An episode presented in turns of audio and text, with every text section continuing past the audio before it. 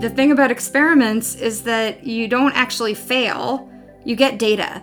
You try things out and you say, okay, what can I do with this data? What can I learn from this? Welcome to the Chill Factory, where we make work, school, relationships, and life less stressful. I'm Jordan Friedman. When the idea of doing an episode about 30 something panic came up, my first thought was, really? What are 30 somethings panicked about? But then three things changed my mind. The first was, of course, people in all age groups can experience feelings of panic. The second is that rates of anxiety disorders and depression and suicide have been rising sharply among 30 somethings as well as other groups for the past 10 to 15 years. And feelings of worry and self doubt and other stressors can fuel mental illness, especially when they're chronic and unaddressed. So, all of that alone is reason to talk about 30 something panic. And the third reason was the discussion I had with my guest Carrie Spaulding, who showed me particular flavors of 30 something panic, along with compelling ways to quiet it. Now, I'm not 30 something, but I also found Carrie's advice calming. Carrie Spaulding is a coach, speaker, facilitator, improviser, educator, nomad, and human. In her work as the 30 something coach, Carrie helps 30 somethings break through 30 something panic to find careers, relationships, and lives they love. Carrie Spaulding, welcome to the Chill Factory. Hey, Jordan, it's so great to be here. Carrie, in reading your work, there's something that jumped out at me, one among many things, and I'll start with this one. It's that when a lot of us are growing up, we are told you can do anything and you can be anything. And then somewhere along the line, that converts to you should be this and you should be doing that.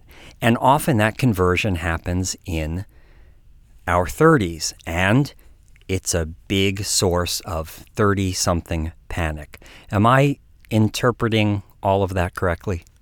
Yeah, well, I think what you've just articulated is something that so many 30 somethings and other somethings deal with, but my specialty is really working with 30 somethings who are dealing with what I call 30 something panic, that feeling of I should have figured it all out by now.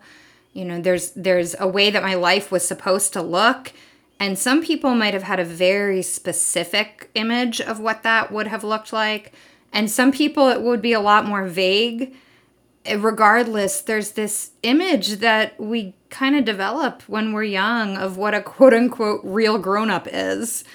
And by the time we get to adulthood, it's it can be very jarring to realize, well, wait a second, there's a mismatch between that picture and and what I see and who I am and what I'm doing and what I have and what I don't have. And it can be a tremendous amount of pressure and a source of a lot of, of as you say, angst and, and panic for a lot of people. How does 30 something panic differ from a midlife crisis? So, you know, it's interesting. The first thing that comes to mind is that the things that humans panic about and the things that humans want in terms of kind of boxes that are checked for them are the same at any age in their in their broadest forms. So connection right? Relationships contribution purpose meaning. And so at every age we're we're still humans first and we want to feel that we're ticking certain boxes, whether or not we think of it that way. There's that commonality between 30 something panic and what you might call a midlife crisis. And we have different names for different periods. When I started as the 30 something coach, I realized that we didn't really have a name for that type of crisis at this age. And I would say from the other side of 30s, 40s, 50s, some look at 30 somethings and say, just chill, just calm down, because it, this panic or this concern or this worry is part of life. It's part of growing up. It builds resilience. And I used this in another interview. It's an Indigo Girls song that I always go back to because I love this lyric. It's something like, Every five years or so, I look back on my life and have a good laugh. Us talking today made me think about that lyric once again. Any any response to that? Oh, well, just a, a giant sigh of what it is to be a person because it, it the blessing of perspective. I think that people who are through their 30s and looking back um, that energy can come from a couple of places. One can be that wow, it all it all turned out all right, and I wish I could have seen that. I wish I could have seen how how beautiful I was, or how okay I was doing, or how I was worrying about things that I didn't need to worry about. And then some people, you know, who may have some some unresolved hurts and challenges and things that they that they you know don't feel great about can look back with longing. It's almost like a comparison to a younger self. And it's like oh i would give anything to be that age right? To have that time back. And it, it can come from that place too. But either way that benefit of perspective is something that no matter what age you are one thing that that can be really helpful to do is to try to give yourself a little bit of that by zooming out and really know that there's going to be a day 10 years from now where you're not here and you're going to have 10 more years of perspective and you're going to see this differently. Yeah, I, I like that. And I think it's also true that when you're in the middle of an earthquake, you're not thinking about, oh, this will be okay. This is all going to work out fine. It's not until way after the earth stops shaking that you can stop shaking and you can focus and you can have that perspective. Okay, let's continue with a few of the other things that you have written that jumped out as 30 something panic fuel. One is comparing ourselves to others. And boy, is that different now than it used to be in terms of the fire hose of media that allows us to compare ourselves to other people and other situations and other lives. Yes, we are. We are all running personal PR companies. Uh, you know, I heard it put once, and I wish I could remember where I heard it first. That we compare our insides to other people's outsides and we see what other people are showing, often on social media. That's actually true even in the supermarket, though, right? We only see what we can observe or what people choose to share with us, and we don't know the complexities of what's going on inside of them. And we do know the giant mess that we contain inside. We know all the insecurities, we know the failures, we know the questions, we know all the stuff. And so it's really normal that we do this. And it's really important to recognize when we're doing it and not to add another layer of pain to it. Because what I hear a lot of people doing is not only do they feel bad in the first place in the comparison, but then we add another layer of judgment onto ourselves. We think I shouldn't feel jealous or I shouldn't compare or I should just get my act together. So now we're feeling bad and we're feeling like jerks and we're feeling bad that we're jerks um, or that we're not um, embodying positive thinking enough or that we're not, you know, we haven't moved beyond that part of being a human I love the way you started the answer with we all have our own PR companies now. Isn't that the truth? And even for someone who is really accomplished and they scroll through Instagram and all you see is smiles and riches and travel and beaches and all the good stuff in the world, you don't often see people having a bad day on Instagram and having people around us who support us and remind us that we're doing great stuff and we are contributing to the world and we're really good friends to them, help take some of the edge off of those comparisons. Yeah, that's so that's so important, Jordan, to be able to reach out and connect because there's something extremely isolating about that swiping through and comparing. And when we can bring our focus back to the people who actually know us and real time engagement, as you said, and then use that comparison or jealousy as a diagnostic tool just to kind of shine a light like a flashlight on what's something that I'm wanting to create or an action that I'm wanting to take, something I think I'm seeing in this other person's life or some thought or belief I have that this is activating? And what's a concrete action I can take to just invest in my own life right now? Not so that I'll be as good as that person who's sitting on the beach, you know, in this perfect view, not from a place of comparison, but just a place of um, investing my energy in into my own real life. So, Carrie, with our limited time left, are there overarching ideas or suggestions or tips that you would provide when 30 somethings or other somethings find themselves in that conversation with themselves of, oh my gosh, I'm this age, I'm supposed to be doing this, I'm not doing this, time is running out, look at what they're doing, all of the things that we've talked about. Any roadmaps that you can leave us with? So, hands down, mindset is the biggest game changer for breaking through 30 something panic. And this is, it, it seems like, yeah, yeah, yeah, that's just the inside stuff. It's really the biggest lever that I see helps people move out of 30 something panic and and towards creating what they want. And one mindset that I really like to encourage people to try is kind of like a laboratory mindset. Uh, a lot of us get stuck in the idea of I have to figure out everything and then I can put it into action. And that is actually impossible because change happens with action, information and clarity happen with action. So when we tell ourselves I have to figure out the exact right, you know, answer for me and then I can implement it, that's where we get stuck in reflection. So that laboratory mindset is treating everything as an experiment. Every job application is an experiment. Every informational interview is an experiment. Every first conversation with a new therapist is an experiment. Every date is an experiment.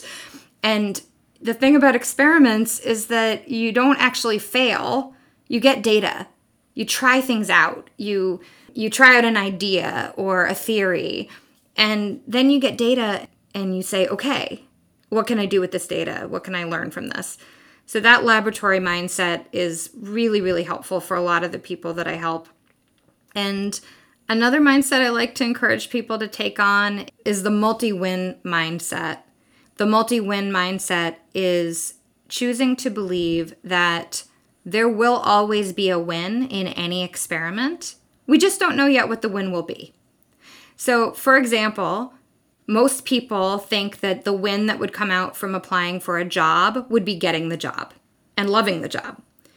And in reality, applying for a job could bring you so many different things. It could require you to get clearer on what you're bringing to the table, which ends up being an articulation that you later use. It could give you a contact with somebody who doesn't hire you, but then introduces you to the person who does hire you it could give you practice interviewing. And maybe you know even if you feel like it goes terribly you learn something from that that ends up being something that you implement at, at a stage that you are going to move forward. So the multi-win mindset sets you up with infinite ways to have any experiment provide value for you. And it takes away that pass fail mentality where you're really setting yourself up with pretty good odds of feeling like a failure instead of pretty uh, excellent odds of knowing that no matter what there's going to be something positive that comes out of this so i can i can go forward and try with my full my full enthusiasm and wait to see the exciting things that develop, and then I'll be able to spot them when they do. Excellent advice. And you may even say at some point in your life, I am so happy I didn't get that job because mm-hmm. now I'm doing this and I love it. Yes. Carrie Spaulding, I would love to go on talking with you for hours, but our time has definitely run out. However, Carrie has lots of resources, including free ones, and we will put those in the episode notes. Carrie, thanks so much for coming by the Chill Factory today. I really appreciate it. Oh, Jordan, it's been great chilling with you. Thanks for having me.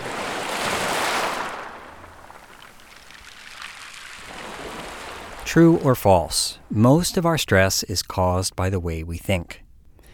For most of us, the answer is true. But this doesn't mean we're bad people and that there's no hope for reducing our stress.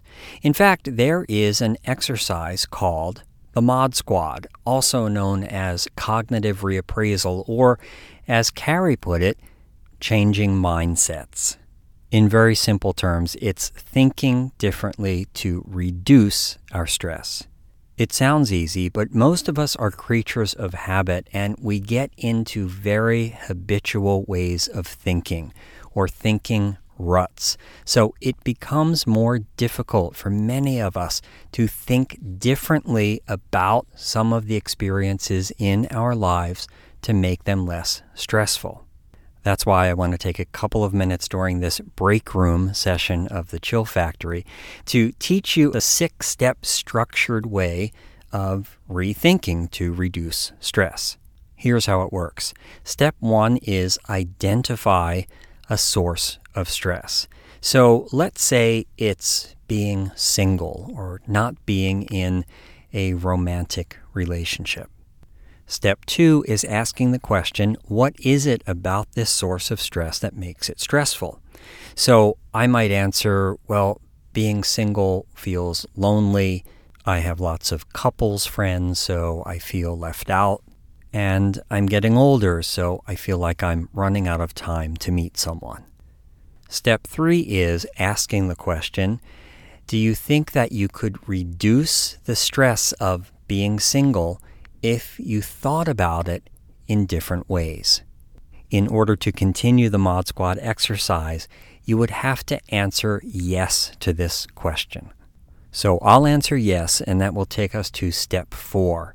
Now, step four involves getting a group of people together, maybe friends or coworkers, if appropriate, family members, so that they can come up with alternative ways for you to think about being single.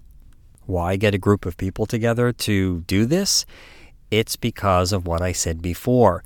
We as individuals get into very habitual ways of thinking about our situations, and therefore it often makes it harder to come up with alternative ways to look at things, ways that will help us feel less stressed.